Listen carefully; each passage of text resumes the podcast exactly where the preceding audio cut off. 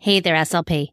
You are listening to this podcast, so I know that you love to listen to podcasts.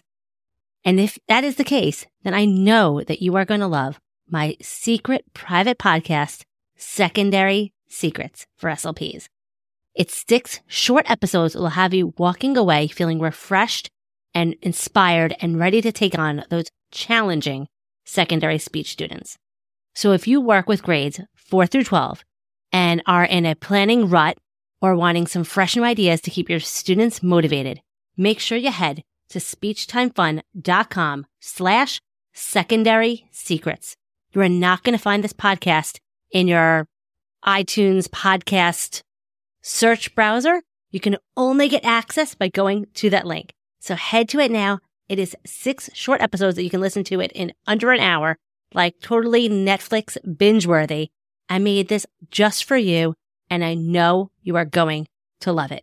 S L Ps have been telling me already that it has changed their way for working with their older speech students. So head on over, again, to speechtimefun.com slash secondary secrets, or use the link in the show notes, and I can't wait to hear what you think. Now let's head on to this week's episode of S L P Coffee Talk.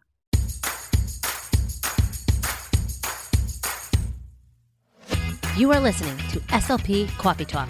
I am your host, Hallie Sherman, and I am a licensed speech-language pathologist who is in the trenches working full-time in a public school in New York. I'm the author of the blog and Teachers Pay Teachers store, Speech Time Fun, where I love helping other S L Ps conquer the overwhelm and get back hours spent on prepping activities. I am here to help you be the best S L P you can be and have fun while doing it. Just like your morning cup of coffee, this podcast is just what you need to start the day or week. Let's jump into today's Coffee Talk.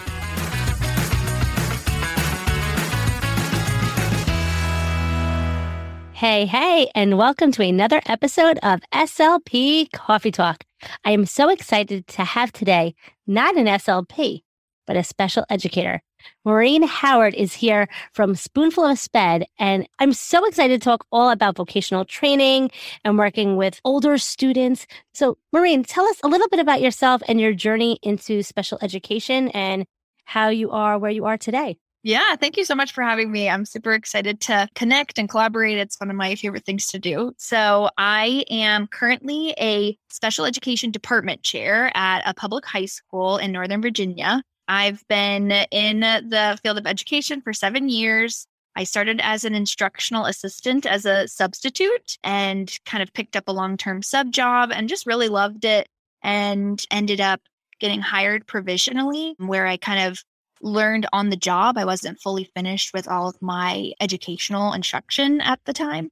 And then had three years to get my teaching licensure and started in a classroom with students with really significant support needs where they really needed a variety of communication resources, a variety of A A C devices, those augmentative tools. We had just a kind of whirlwind of needs and experiences in such a short amount of time. And as a new teacher, I was always like so overwhelmed.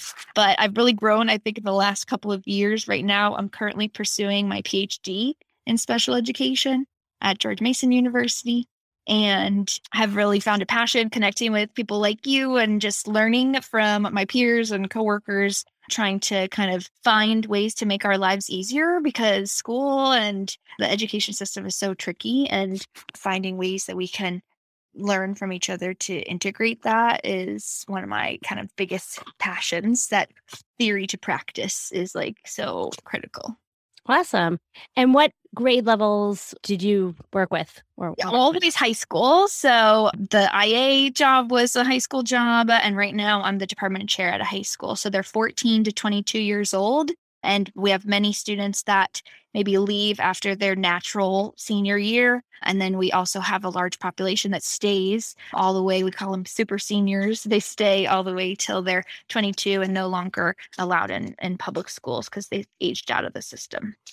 What would you say is the biggest challenge for special educators and S L Ps working with that population where they are becoming super seniors and staying on and having such high demands? Yeah, I would say, like, while you're asking this, two things came to mind. I would say, and I think they kind of go together, like turnover and consistency. I think turnover of staff is really high, whether it's year to year, like teachers quitting, S L Ps moving to different schools, or consistency. Like in high school, the students transfer to different classes. And so they go to math and they have a different teacher for reading and a different teacher for life skills. So they are really kind of all over the place. And the, you know, question we always like stress over is, where is so-and-so's talker? You know, like we know that they have these communication aids, but how can we implement them with fidelity across all of their settings? And I think that that consistency issue happens just normally during the day, as well as when there's a lapse in staff or a substitute fills in for somebody. How do we make sure that these systems and their voices are like still available when these blips come up? Are there any systems or strategies that you have implemented or are seen implemented where it has helped reduce that lack of communication device usage? It's so tricky. I would say at our school, we had one S L P that was really passionate about, um, we have kids that use iPads with Words for Life or Proloquo to Go as some of their communication apps. And she added like a strap. Some of the cases you can get like a shoulder strap. And that was like a big help in that before they left to go to their next classroom, we would just, you know, make sure that they were strapped up, and it added like an ease of carrying it from room to room, because I think that was tricky for them. It also made it portable to go out into the community, less likely for them to lose it. You could label it so that if they left it at the job site or something like that, they could take it. And then the other one is, this happened a lot in virtual instruction, but it's carried over somewhat this year, is we just added a slide at the beginning of everyone's PowerPoint or like Google Slides lesson that had, you know, do you have your talker, and like pictures of the communication devices, so that it just was like a natural part of the routine. It was built in, and it was something that you could even customize with what students had, what types of tools at the bottom for your math class or something like that. Then the assistants can support, the teacher can support. If there's a sub that day, we would know, oh, Matthew needs his iPad. Where is it? Do you know where it is? Let me go find this. And so that really helped. And it was just something little that we did last year in efforts to include the families, because the families weren't used to kind of some of these routines that we had in place. And it went very well. And I think several of our teachers are still using it this year. So we like to see that. I love that idea. I'm hoping so many listeners are thinking like, hmm, I got to email all my teachers to tell them to do that, or just make that slide and send it to them to add to their like do now, what whatever. Yeah, like something simple. Make it for them and just send it. Made it for them. I got this great clip art off of, I think, Teachers Pay Teachers, and it has literally been a lifesaver because I could just add it to every one of our slide decks and share it with, you know, the rest of our team. And and, and I'm assuming you can answer as an special educator, where I'm answering this as an S L P, I think teachers are willing to do it, especially if you do it for them. Honestly, one hundred percent. I think we're on the same page about that. Like, if it's one less thing that they don't have to do, like, they welcome it greatly. And as a teacher, I was like that as well. So now in this leadership role, I'm even more motivated to find ways to like, let me do that for you. Now you never have to think about this again. And you just kind of copy and paste this into every slide deck. And I think that that, I love it. We're on the same page. Mm-hmm. Love it.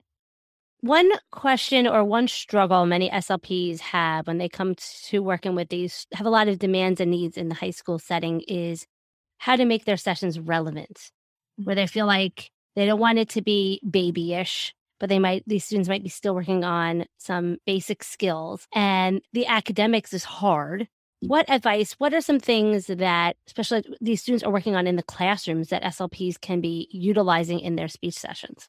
Yeah, I think there's a big debate always about age appropriateness and how to encourage older students to like older things, but sometimes they just don't like those older things. But I think that the example that comes to mind is like teaching the word more, right? Like that is typically a word that very young children use. Maybe they're sixteen, eighteen years old, still really working on that skill.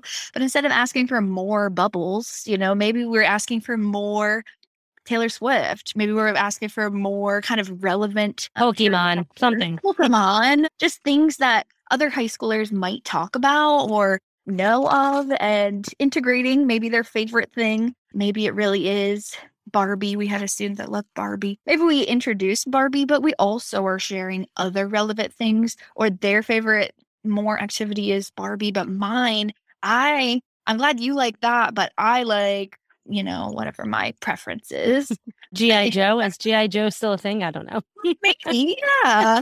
We just did Harry Potter at school, and that was like a fun thing, or like the Lego movie. Anything that is remotely, TikTok is like a cool thing now that all the teenagers are, I sound like an old lady saying that, but, you know, like just kind of playing into things that are more relevant to their everyday interactions. We went to the pep rally this past week. You know, that's a high school thing. Maybe we could talk about the pep rally. We could talk about the people that we saw there, the band members, the cheerleaders, the seniors, and the class wars. I think that there's always things that we can find, but I think you lose the students' interest when it's just really scripted or forced, or you bring out a, a picture card deck that is really meant for four to ten year olds that has a dog running in the street, or like, it's just not as relevant. It's not capturing their interest or the peers around them. I think my favorite way that I've seen speech pathologists work, and I'm like, hey, let me play too, is games. We have a whole wall of games. And Connect Four was like always a classic, or the fishing game. High schoolers don't often play the fishing game. So we got Bounce Off, if you've ever seen that. It's like a ping pong game. And that was so fun. The kids love it. It brings, like, brings out lots of raucous like laughter, but it's a great requesting. It's a great turn taking. It's great commenting. There's different color balls, sequencing. Like, I think that there's lots of things you could do kind of with that. But it's age appropriate. It's more fun with those other high school peers. Love it. Games aren't just for fun. It's an opportunity to teach language skills and communication and socialization. And students don't even realize they're learning, and they need that support. They don't know how to play games. And we can be that person to show them and show them that it can be fun. Absolutely. Yeah. Can you go into a little more about your experience with taking students to different job sites and job preparedness activities? Yeah. So I will say in this leadership role, I have been kind of on the facilitator side. So seeing and, and hearing reports from speech, from O T, from P T, from our special ed teachers and assistants supporting these students out in the community. And I think the underlying kind of message is like, expect the unexpected. Like, when you're out in the community, there's no script anymore. Like, you don't know who's going to come up to you at the store and who's not. You're not sure if all the tables are going to be, you're working at a restaurant, all the tables will be full or they'll all be empty all morning. You need to go in with that flexible mindset and be prepared to kind of make any situation your communication tool. And I think that you all are so good, the S L Ps, at doing that and finding the spaces and making it work with the, the environment around you. But community is like, for sure, you need to go with the ebbs and flows of who's there that day, what students are there, what staff are there to support these students, what jobs are available. Different places provide a lot of jobs. Some places provide no jobs, and you have to make up your own. So that's always kind of a challenging part, but like a fun part of it too. What are some questions an S L P can ask that might be working in a high school and might be new at that building, might be new at this age level, might have a million other levels of students that they can't devote ninety percent of their day to learning about these job sites and what is expected there? What are some things that they can ask the special ed director or, or the teacher? What are some things they can ask to get more information about how they can support? Yeah, I think the message I always hear from the teachers are like visuals that they need out in the community. And so as the S L P, hey, what types of tools are you working with most often at this job site, so that I could make some visuals that support with that? Or what sentences are they like kind of saying most frequently, so that maybe I could add them to the back of their badge that they take out into the community? Just kind of figuring out and taking the pulse from the assistants or teachers on what their most kind of common or, or pressing needs are while they're out there and speech is not around, so that then they still have those available to them when they're gone. My favorite and good friend now, S L P, that we had a couple years ago, we had little lanyards, like our school badge was in it. And she gave all the staff members a Words for Life little kind of icons of the three most kind of frequently. I want blank, I need blank, and maybe like stop and help or something. Mm-hmm. And every staff member had it in the back of our badge. We wore our badges every day. That way, if something came up and a student was in crisis or stuck or needed some kind of communication support, we just had it there and could like flip it to the student and refer to this visual on the spot. And it was so kind of special to have. One of our assistants still has it to this day, and she gave it to us like four years ago. But it was because it was such an amazing tool for us to have on the fly. I love it. Love it. What are some common sites that you have taken students to, just in case someone listening is not aware of? What are some? Yeah, it really depends on your community, but local churches in the area. Some of our students have gone to the library, like the local public library, restaurants in the area. We have Glory Days by us. We have a Panera. We have I HOP, retail places like a consignment store or T J Maxx, or I'm trying to think of uh, gyms, like exercise places. They had, they would go clean the equipments there. It just really kind of depends on the connections that your either special ed coordinator or job coordinator has within the community. And I'm always looking. The answer is, you know, you got to ask. Don't worry if the answer is no, you might as well just kind of ask. So I'll go up to recently Trader Joe's. We said, hey, do you have any jobs here for us? Like, we would love to work here. And they didn't have any jobs, but they did offer us all the used flowers. So now we're using that as a um, job that we do in the school. So just kind of like be creative with what's around you, and don't be afraid um, with uh, just cold calling or asking people. Love it. What are some tasks that you have them preparing for and working on at these different locations?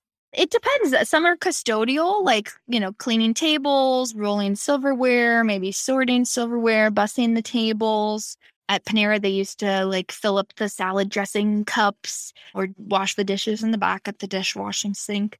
At the gym, I mentioned they clean the equipment. They maybe re-rack the weights, clean the mirrors that are on the walls, like some of those type of janitorial types of things. And then at some, they're more like customer service, where they're interacting with some of the, I know some jobs that we've had are or in our district. They work at an old folks home or a senior assisted living, and they help entertain some of the patrons and do more of that social interaction piece, which is totally communication heavy. And I'm trying to think. Uh, oh, and at hotels, we've had several at hotels where they do restocking the coffee bar, you know, when you come down for breakfast in the morning, or stripping the beds, vacuuming, doing the laundry at the end of the shift. So there's plenty. And half the time, they're not jobs that the business has set up for you. They're ones that the staff members go in and say, hey, I thought of this. Could we do this for you? And they're like, sure, that sounds great. Thanks so much for thinking of that. So I hope everyone listening is thinking of so many different speech goals and activities that you can role play. I'm thinking of following directions, asking for help, and role playing those different conversational scripts about the different sentences and sentence structures you might be working on, with all these different verbs and maybe adjectives describing all these different things. You can do categorization with sorting the people, the places, the things. There's so many different speech goals that you can work on. You can read simple like stories about these different kind of locations and work on your W H questions. There's so many ways you can incorporate these themes and these activities into your speech closet and have it be relevant for your students. So hopefully everyone listening is thinking the way I'm thinking as Maureen is speaking about how we can totally utilize what they're doing outside of our speech room and incorporate it into our speech little bubble. So thank you. Those are, I, I love it that what you're doing in your school and in your community, and how you're giving your students such great experiences. It's amazing. Yeah. And I think we're planning with the end in mind, right? We are really thinking about the tools that they need when they are no longer in the school system. So what do they need if they were at this job by themselves tomorrow or left alone to interact with someone at the store? What types of skills do we need to kind of prepare them to ultimately be as independent as they possibly can? Any other tips or advice for an S L P listening, working with this population, you can provide for them that might be feeling a little overwhelmed or stuck on how to best support these students and the staff? I think that relationship piece is so important. And so getting to know the students that you're working with, learning about all their favorite little quirks and, and shows and brothers and sisters and, and different things that they have so that you can use those as connectors. And it, it helps you buy right into having them be more likely to work for you in the next speech session. So I think that's the thing that I've seen help our S L Ps and our teachers be most successful in working with the students. And it's always my favorite part of the job is learning all about their fun, what's behind what you see at first glance. Love it. Thank you so much for all this. This is such great insight on what goes on in a special ed classroom with these students in a high school and how we can best support them. I love, I got such great ideas between providing a visual for the teachers to remind the students to take out their talker or whatever term they use, mm-hmm. about providing the support staff and everyone going to the job sites with some simple carrier phrases to help support them in case of a frustration. And how do you just maybe incorporate some of these skills and things that they're doing in the community into their speech ther- therapy sessions? So thank you so much. Where can everyone learn more about you and what you have to offer? Yes, thank you so much for having me. This was so fun. We can connect on Instagram. I have an Instagram at Spoonful of Sped. And I also have a blog where I share some information and some resources that I sell on Teachers Pay Teachers as well. So I'd love to connect, even if it's just to swap stories or to trade resources or ideas for future supports of students. Thank you so much. And I always love to end my episodes with a joke because humor is fun and is a great way to work on language as well. So I thought this one would be a fun one. What did one toilet say to the other toilet? What did they say? You look flushed. That's a good one. I love a cheesy joke. It is a cheesy joke, and students do love bathroom humor. So they sure do. It elicits a ton of language, so why not? So I hope everyone listening, you tell your students that joke this week and get a lot of laughs and have a lot of fun. And until next week, everyone, stay out of trouble. Thanks so much for tuning in to another episode of S L P Coffee Talk. It means the world to me that you're tuning in each and every week and getting the jolt of inspiration you need.